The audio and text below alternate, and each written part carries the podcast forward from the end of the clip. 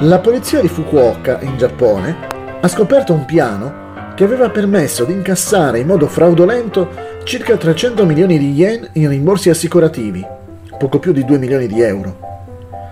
Per coprire i debiti, alcuni individui stipulavano polizze assicurative e poi si tagliavano l'indice per riscuotere. Secondo il quotidiano londinese The Guardian, le persone coinvolte erano più di 50. Sono stati trovati anche chirurghi dilettanti che tagliavano un dito per 100.000 yen, poco più di 700 euro.